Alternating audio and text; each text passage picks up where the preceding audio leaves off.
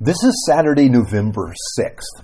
Now, the Medal of Honor is the highest award that is given for courage and bravery in battle by the United States. A recipient of this esteemed award was once congratulated for deserving this reward for what he did in battle, in combat. In response, the honored man said something very shocking. He said, "No one knows what others deserve." In other words, there's so much that happens in battle, so many acts of bravery, that no one knows who is deserving and who is not. Now, in many ways, I think this is true. Now, here is the ending of this section of our text that we've been looking at this week. Colossians 3:25 to chapter 4, verse 1. Anyone who does wrong will be repaid for their wrongs. There is no favoritism. Masters, provide your slaves what is right and fair, because you know that you also have a master in heaven. Now, Paul is writing his letter and addressing the most durable economic engine of the Roman world, slavery. But we have noticed that Paul has made his teaching more than about slaves and masters. He has told us that God is in the picture. Slaves may serve a master, but they are to work as to the Lord. They are not only to work while the eye of their master is on them. No, they are to know that the eye of the Lord is always upon them. The Lord in this sense doesn't watch them, he sees them. The Lord knows their condition. Paul says that you are really serving the Lord in what you are doing. And so he tells both slave and master alike that while their stations in life are different, some live in higher, some lower stations, there's no favoritism with God.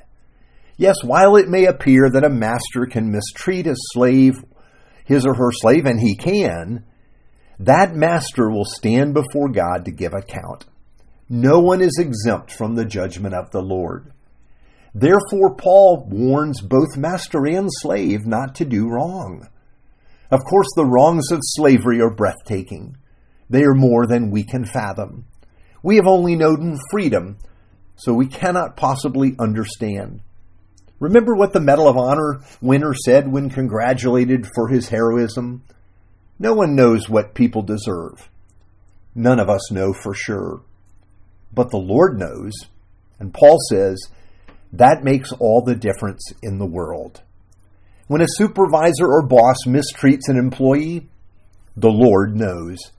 When a business owner is greedy and takes advantage of his or her workers, the Lord knows. When an employee is unfaithful and does not do the work that is being paid for, the Lord knows. Now, today we may not have the fear of God, the sense that we will give account to God for our lives and actions. We may have forgotten this, but the Lord knows. And he has not forgotten us. You see, this was the hope of slaves. They knew there was a greater master in heaven.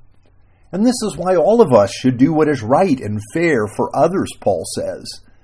The Lord knows. As I think back to that Medal of Honor winner, I think in so many ways he was right. We know only a fraction of what happens on the battlefield. Think of both the courage and the cowardice that goes unseen in the heat of war. This is also true in our lives. Think of the faithfulness that goes unseen by us and others, yet is all around us in our world. But it also makes us wonder, what might happen if this life in the name of Jesus began to appear all around us? In the way employers treated their employees, in the way parents treated their children, in the way husbands and wives loved and served each other, in the way homes and businesses came to reflect the way of Jesus, sacrificial love and service. I think this is what Jesus was getting at when he said, "You are the light of the world. A city built on a hill cannot be hidden. Neither do people light a lamp and put it under a bowl. Instead, they put it on its stand, and it gives light to everyone in the house. In the same way, let your light shine before others, that they may see your good deeds and glorify your Father in heaven." That's Matthew chapter 5, verse 14 to 16. Yes, what Jesus is speaking about is that when people live their lives in His name, others can see God at work in the world. They can know there really is a God, and they can see what His kingdom is all about. And in the end, God is glorified. Yes, we can see how Jesus began to turn the world upside down through small groups of believers. This is what happened as the gospel went out across the world. People saw the life of believers, and, well, there was nothing like it anywhere. This is how the world came to be reordered, and the institutions of the world came to be changed. In the end, even slavery in many places was overcome by the love of Jesus. This continues to be God's way to bring life to the world through Him. It makes me wonder, what is Jesus changing in our world right now? What remains to be reordered by the kingdom of God through Jesus as little groups of people live their lives in the name of Jesus? Let's pray. Holy and loving God, kindle in us a vision of your world filled with the knowledge of Jesus as the waters fill the sea. Thank you for sending Jesus for the life of the world. We see such a need for His grace, for His love, for the sacrificial love of Jesus. Cause your people to shine as they live life in the name of Jesus, so that the world can see your glory. For we pray in your name. Amen.